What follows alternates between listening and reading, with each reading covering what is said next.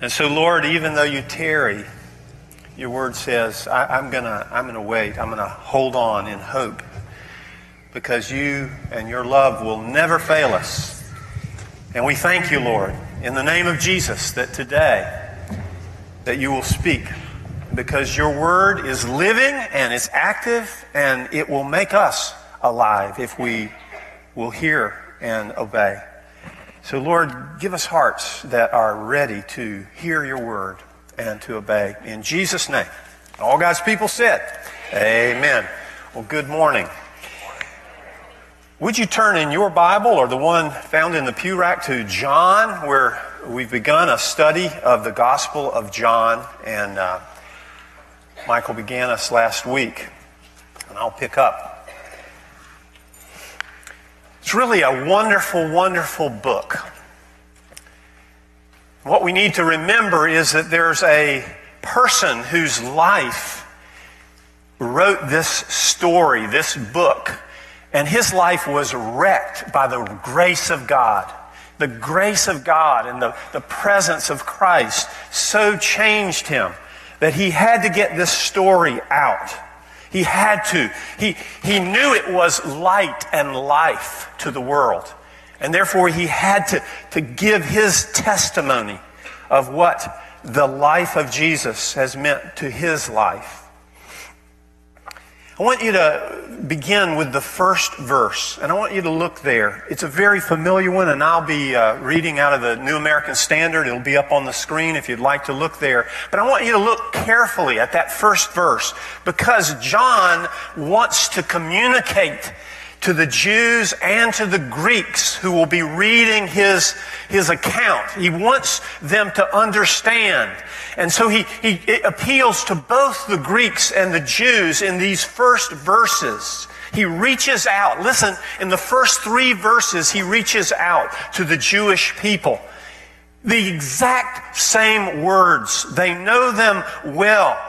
He configures them in such a way uh, they're just like the Hebrew in Genesis 1 1. In the beginning, it says, Genesis 1 1, God created the heavens and the earth. You see, it's the story of creation.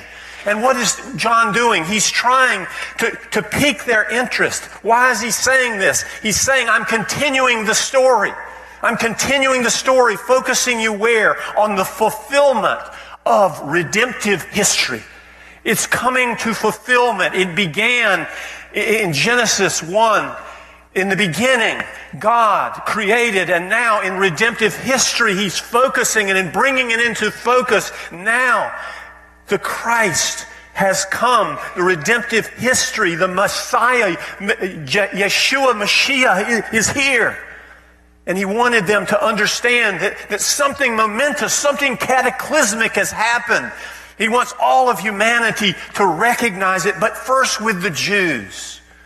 You see, darkness existed from the beginning, he's saying, and yet it's been pierced. The light has come. The reality is dawn. The prophecy of the ages has been fulfilled. And so when we read in Isaiah 9, the people who, who walk in darkness will see a great light, he's saying, no, not will see, have seen a great light. And the light will shine on them. No, it, it, it has shined on them.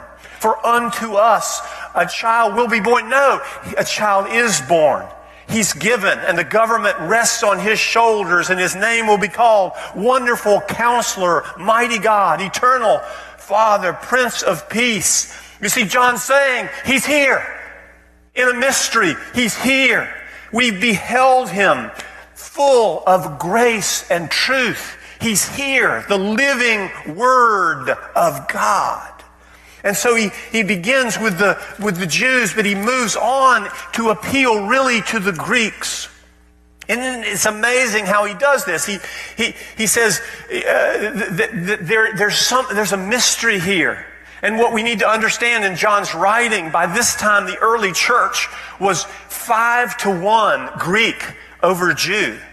Most of the people coming into the church were not Jews by this time. They were, they were Greeks. And so he's, John reaches out to connect and communicate and, and form a, a bridge. And he, he, he's inspired by the Holy Spirit with this concept of the Logos, the, the Word. The Word existed in both the Greek and the Jewish uh, thought. The, the Word, the Logos, was the oldest thing in creation the instrument through which God made the world. And John is saying now the instrument through which God made the world is the same instrument through which he's entering the world.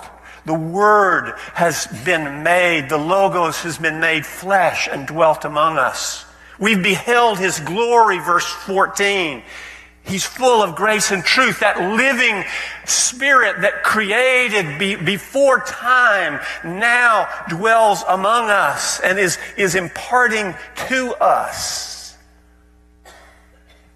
You know, Michael did a, a wonderful job last week, and I thought it was brilliant, Michael, when you read the first three verses, and I'm going to do it right now. Read with me. In the beginning, he substituted for the word Jesus in the beginning, Jesus, I'm sorry, uh, in the beginning was Jesus, and Jesus was with God, and Jesus was God. Jesus, He was in the beginning with God. It's exactly what John wants to say. He's saying Jesus was pre existing, the deity in the Godhead, forming the creation. He, Jesus, was in the beginning. All things, verse 3, came into being by Jesus, and apart from him, nothing came into being which has come into being. You see, he, he, he's trying to get us to understand this culmination of, of the creation has found its fulfillment in the Lord Jesus. The Word has been made flesh. The Word is now alive that created and can recreate.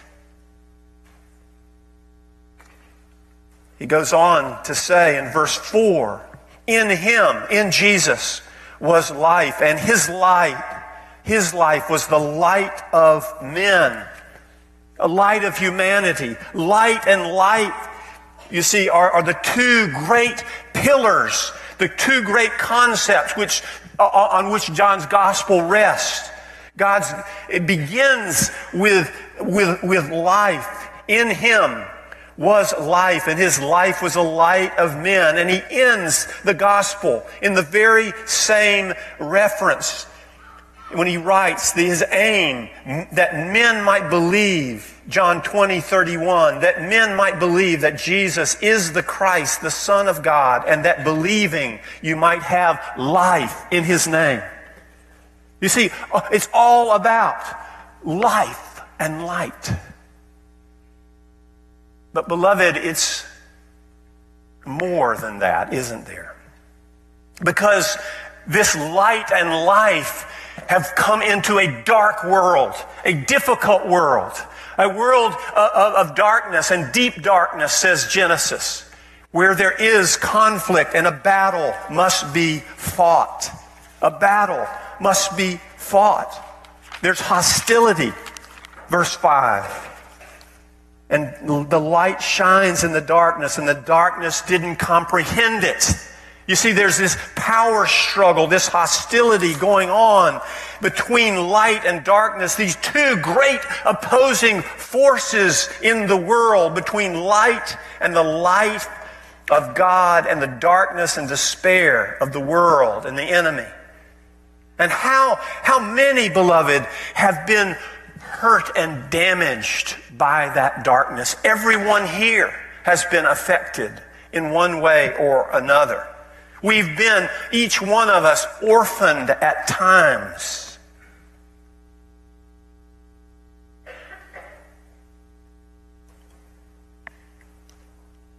Have you ever seen an orphan?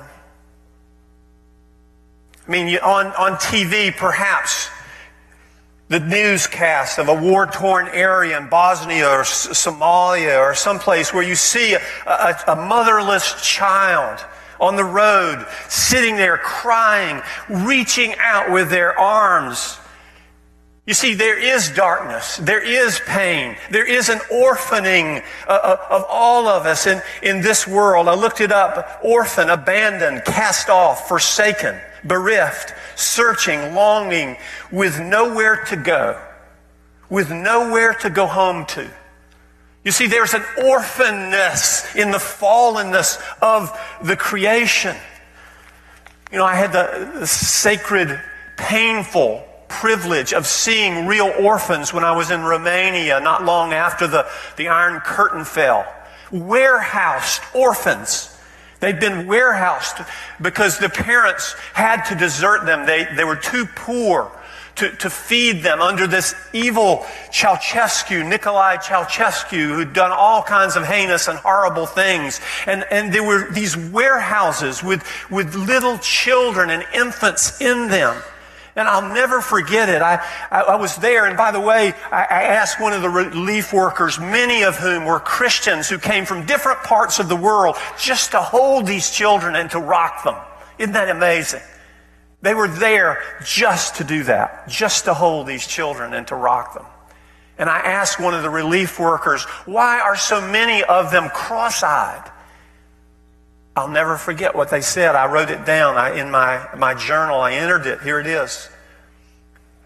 It happened because as infants, they never focused beyond their hands, hundreds and thousands of hours without any comfort or compassion besides their own hands. Thus, they, they'd sit and look at them and rock back and forth, stimulating the, the, the, the movement of the mother's womb, which was the last warmth and comfort they had received in life. It's a painful world. There is darkness. And the truth is, all of us have been orphaned by that darkness and that difficulty and that fallenness. We're all orphans until the Lord takes us up. Amen? Until the Lord finds us and takes us up and takes us in, we're all, we're all orphans.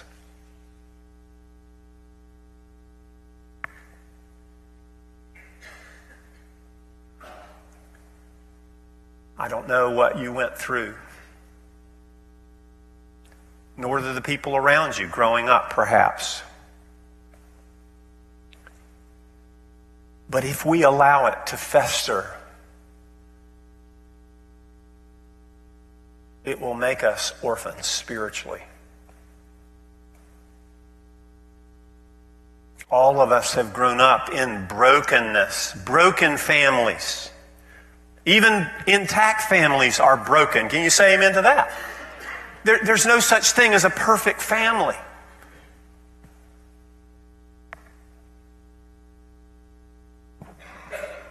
God had to take us up. And you know? That's exactly what Jesus said. I've come for this very purpose, 1 John 3, to destroy the works of the enemy. I've come to, to set the orphan and the widow in family. Psalm 86. I've come to restore the broken foundations, to build up, to repair the breach, to restore the path to walk in. You see, he came for this very purpose. The Word made flesh pierced the darkness. And yet it's a process, isn't it? I'm going to ask Melody if she would come and just share a little bit of a story that she shared in Celebrate Recovery that was so meaningful to us. Uh, come in. Uh, uh, where's that handheld mic? Yeah. Is that on? Thank you, Melody, for coming. You want me to hold her? You, you got it. Okay. Hey, um, how are y'all? Um, many of you know that um, my dad abused my mom for 13 years. Um, and um, my, my dad so far has not changed since I was a kid. Um, he's still abusing people. Um, he's not abusing my mom because they, my parents divorced when I was 13, I mean 12. Um, but he's moved on to other members of my family. And um, for a long time, his sin had a lot of power over me. Until one God, day, God led me to a verse that helped me to get over what had um, been done to me and other members of my family. The verse says, Sin shall not have dominion over you. Well, I'd always heard that the verse refers to my sin, but God showed me that the verse also included the sins of other people. Other people's sins can hurt us, can't they? Well, this verse says, Other people's sin shall not have dominion over you. I'd like to take a moment to discuss what dominion is. When something or someone has dominion over you, it guides and controls your actions. At times, at one time, my dad's sin guided and controlled my actions. But praise God, they don't anymore. Amen. I am guided and controlled by the Word of God and the Holy Spirit who lives inside of me. So when I ask you a question, does what hap- what, does, does something negative that happened in your life govern what you do now in the present? It shouldn't. The scripture says that sin, that the sins committed against you will not have dominion over you. The only thing that should have dominion over you is the Word of God and the person of the Holy Spirit. The Word of God says, Blessed are the meek. Well, I don't know about you, but some of the Bible words that we throw around are a little hard for me to understand. So I don't let that discourage me. I just look it up. So, according to Merriam Webster's dictionary, meekness means a willingness to endure injury with patience and without resentment. Let me say that again. Weak, meekness is a willingness to endure injury with patience and without resentment. Now, I'm going to define resentment for you it's anger or ill will in view of real or fancified wrong or injury. So you feel like somebody's wronged you in some way. Okay? Psalms 37:11 says, "The meek shall delight themselves in the abundance of peace." 2 Timothy 2:25 says, "Meekness should be used in dealing with the opposition of others." James 3:13 says, "Who is a wise man and endued with knowledge among you? Let him show it through meekness and wisdom." A footnote at my Bi- in my Bible is really good. It says, "True wisdom is always accompanied with meekness and gentleness." Psalms 25 9 says, The meek he will guide in judgment, the meek will he teach his ways. Let's notice something in this verse. It says that, that if you want God to teach you his ways, you have to become meek. That's a sobering thought, isn't it? So, how did I move from allowing dad's my dad's sin to have dominion over me to having Holy Spirit take control? I received some personal ministry in the form of discipleship. Annette Cole would do some teaching on the many sins that were lurking in my heart. I was angry, resentful, unforgiving, bitter, unloving, and fearful, to name a few. After she taught me what the word said about a particular sin, she would ask me if I thought I was struggling with a sin. If I was, she strongly encouraged me to repent for that sin and get it under the blood. And she also had me break agreement with the lies of the enemy. That's what set me free. I realized that who I am when God is in control and when I am functioning under the influence, the giftings, and the, how, the power of the Holy Spirit is completely different than who I am when I'm in control, making the decisions based on my own wisdom and understanding and doing things in my own strength. I began to realize that I couldn't run my own life. I decided it was time to let God run it for me. Amen. A book I was reading I'm reading called Disciples Are Made Not Born says, When Jesus is Lord of your life, every area is under his jurisdiction. Your thoughts, your actions, your plans, the job you have, your leisure time, and your life goals, all of it is under his lordship. Praise God, I made Jesus my king once again. I learned how to do spiritual warfare and to declare that my dad's sin would no longer have dominion over me. Amen. Amen. When I realized that God really did care about me, He really did see my pain, he, he wanted to heal me, and He had the power to do it. I fell in love with my Savior again. Joseph Stowell wrote a powerful statement that rings true in my life. He said, a genuine love for Christ should provide the power to transform our response to everything and everyone in our world, regardless of how hostile or difficult. You can do it too. You can give God complete access to every area of your life. And you can declare that sister or brother so and so's sin will not have dominion over you in the name of Jesus. Amen. Their sin will not mentally and emotionally affect you, nor will it pollute your life. Other people's sin do not have to have a negative effect on you. Think about that. That's pretty powerful, isn't it? You say, How is that possible? When someone says or does something that could hurt me, how can their sin not affect me? The answer is the blood of Jesus you can apply the blood of Jesus to your heart and mind so that other people's sin will not mentally and emotionally affect you. Their sin will not have dominion over you because the Holy Spirit has given you the ability to forgive, overlook the offense, love the unlovable, and release anger, bitterness, and resentment that you feel towards that person. And one more thing that's important for me to point out it's not just other people's sin that I had to take authority over. I had to look at myself and I had to take authority over the sin that was in my life. And when I did that, that's when I got free.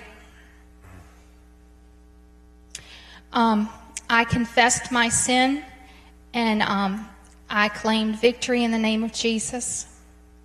And I said, and you can do it too. You can say, neither my sin nor the sins of anyone else will have dominion over me in the name of Jesus. Amen. That is a declaration that you can make for yourself. Hebrews 12:1 says, "Therefore, since we are surrounded by such a great cloud of witnesses, let us throw off everything that hinders and the sin that easily entangles us, and let us run the race marked out for us. We are not alone. We are not running on our own." and we are not running on our own strength and power. Sandra Kennedy said something very powerful. She said, God's word gives us the power to do what other people cannot. Amen. Thank you, Lord. Thank you. Thank you.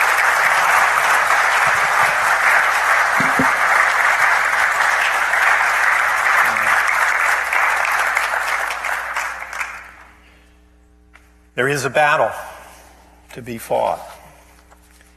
Verse 6 There came a man sent from God whose name was John, John the Baptist, and he came for a witness that he might bear witness of the light and that all might believe through him. He was not the light, but he came to bear witness of the light. There was the true light, which coming into the world enlightens every man. He, Jesus, was in the world, and the world was made through him, and the world did not know him. He, Jesus, came to his own, and they did not receive him. But, and here's the good news. It's the good news. It's the whole Bible in one verse. Verse 12. But to as many as received him, to them he gave the power to become the children of God, even to those who were born, who believed in his name. It's the whole Bible, beloved, in one verse. You may have been orphaned. You may have been rejected. But God, but God came to redeem you. He came to find you. He came back for you. He came looking for you. He wanted to adopt you, to engraft you. I looked up the word uh, adopt. He came by choice. He wants you back. It says he, he to, to, to take by choice in relationship, to accept formally, to choose a legally binding agreement, to seek out and select, to choose, to take as one's own, to pursue, to accept or act in accordance with the plan you see, Jesus, the pre existing deity, was acting in accordance with the plan to redeem and adopt back humanity, to recreate, to do that, that work uh, of, of communion with us. And this, that's what this chapter, beloved, is all about. It's about being adopted Eh, eh, eh, being, being adopted, God is adopting an orphan humanity and helping them find their true identity in Christ. If you want to find your true identity in Christ, how's that possible? You know, I was, I was thinking to myself, how do we find our true worth? You're sitting there and uh, today, where does your worth and your identity, your value, the way you perceive yourself, where, where does it actually come from? Is it others' opinions of you? Is it what you have done in your past? Is it what others did to you? Is that the way you get your value and your worth and your identity? You see, the Word of God is saying something to us this morning. He's saying there's something different. The Word of God and our Lord Jesus says our true identity doesn't come from what you did or what other people did to you. It comes from who you belong to. Amen? To as many as received Him. If you received me, says Jesus, to you, I give you the right and the power and the authority to become something you were not. I give you the right and the power and the authority to come into my family. I have sought you. I've come back for you. I want you back in my family is what Jesus is saying here. Come, be a child of God. But you must, in the adoption process, it's not only an offer, we must receive it, says the Word of God. We must believe to receive in Jesus' name. And it says, those who were born, verse 13, not of blood, nor of the flesh. What is he saying? He's saying, look, this, this wasn't just a one night stand. This wasn't a whim of the flesh something of the will of man, but of God. You're chosen. God came for you. He sought you out to redeem. But don't, I'll end with this. We cannot underestimate the fact that there is a battle to be fought. Remember what Jesus did in the wilderness? When the enemy came to him after 40 days, what did he attack uh, in Jesus' life? He said, if you are the Son of God. Each, each uh, temptation begins with if you are. He's attacking what? He's attacking your identity. Jesus said to the disciples, and I pointed this out before, but how do we know what happened in the wilderness? Nobody was with Jesus. But it's in all the Gospels. How did they know what happened in the wilderness? Jesus told them. And why did he tell them?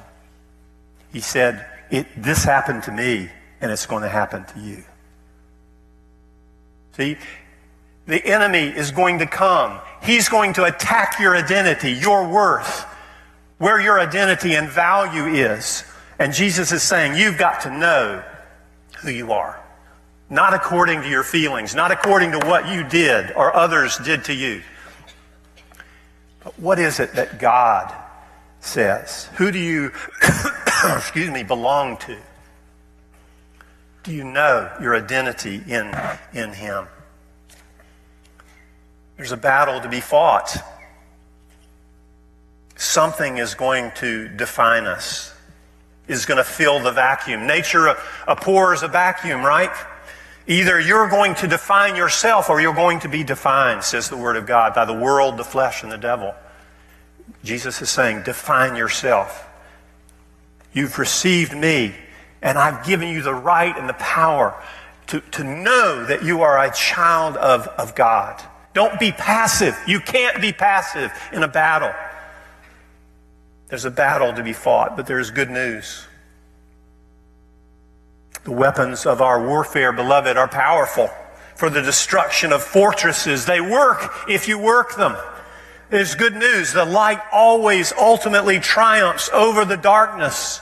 And the earth was without form and void, and darkness was on the face of the deep. And the Spirit of God moved on the, on the waters. And God said, Let there be light. And the light dispersed the darkness. Isn't that true? And the light always triumphs. And God saw the light, it says, and it was good. It is good that the Word became flesh and dwelt among us. And Lord, thank you that we have begun to behold your glory. But we need to see it more and more clearly and more and more deeply because, Lord, each of us are tempted to have an orphan heart. There's something missing. There's something that needs to be filled. And Lord, that emptiness is a relationship. We have to have a deeper relationship with you, and we have to risk having relationship with others. Lord, we know that our hearts, as Melody said, they have to be open. Torment is a consequence of closing your heart. Unforgiveness. It imprisons, says Jesus. To go free, Lord, we have to agree with you. We have to forgive. We have to be willing to let go of those who have, have wounded us and let you be their judge. And so, Lord, even as we close today, I just ask, Lord, that you'd give us an opportunity to agree with your word. That's what repentance is. Ultimately, it's agreeing with your word. We, we want an open heart to receive the things from you, but if we don't forgive and give as we've been given, it's, it's blocked. So, Lord, we ask now, we just take a minute to ask on two or three different things. We want to ask you to forgive us for holding bitterness toward our parents who, who perhaps have misrepresented your heart, Lord. And I no longer blame or hold against them who I am or who I've become. Lord, I'm a child of God now, not just a child of, of Doug or, or Louise or, no, I'm, I'm your child. I forgive and release my judgment. Second, I ask, Lord, that you would release us to go back and ask forgiveness of parents where we may have rebelled and, and hurt them We've closed our hearts to protect ourselves, Lord. We need to now open our hearts through letting go of, of bitterness. Revenge on hold is what bitterness is. We don't want that eating in our heart. Lord, we, we want to let go of pride and acknowledge, Lord, that we need to be loved as, as sons and daughters. We need to forgive those in spiritual authority, like pastors or government officials or, or, or, or, or bosses who have hurt and disappointed us. And finally, Lord, we want to ask that, that you would show us, as you did Melody, others spiritually who have grown that we can partner with that we even can be mentored by, who can speak into our life, where we learn to renounce ungodly, hidden lies that rob us and announce uh, the, the, the, the blessings of God, to lay hold of the promises of God. Lord, cause us to get into those kind of relationships where we can, can exhort each other to stand on your words and to claim your words. Lord, thank you that this scripture is a life verse for me. To as many as received him, to them he gave the power to become. I love that word, become. Because, Lord, you make it possible. We ask today that the Word of God would be living and active in us, that we would put it in our mouth and do that spiritual battle. We have the full assurance, Lord, that the weapons of our warfare are powerful for the destruction of fortresses. Amen? We have power in Jesus' name. And we want to put that power in our mouths. Even as you said to Joshua, be strong and take up courage. Put my words in your mouth. They'll make you successful.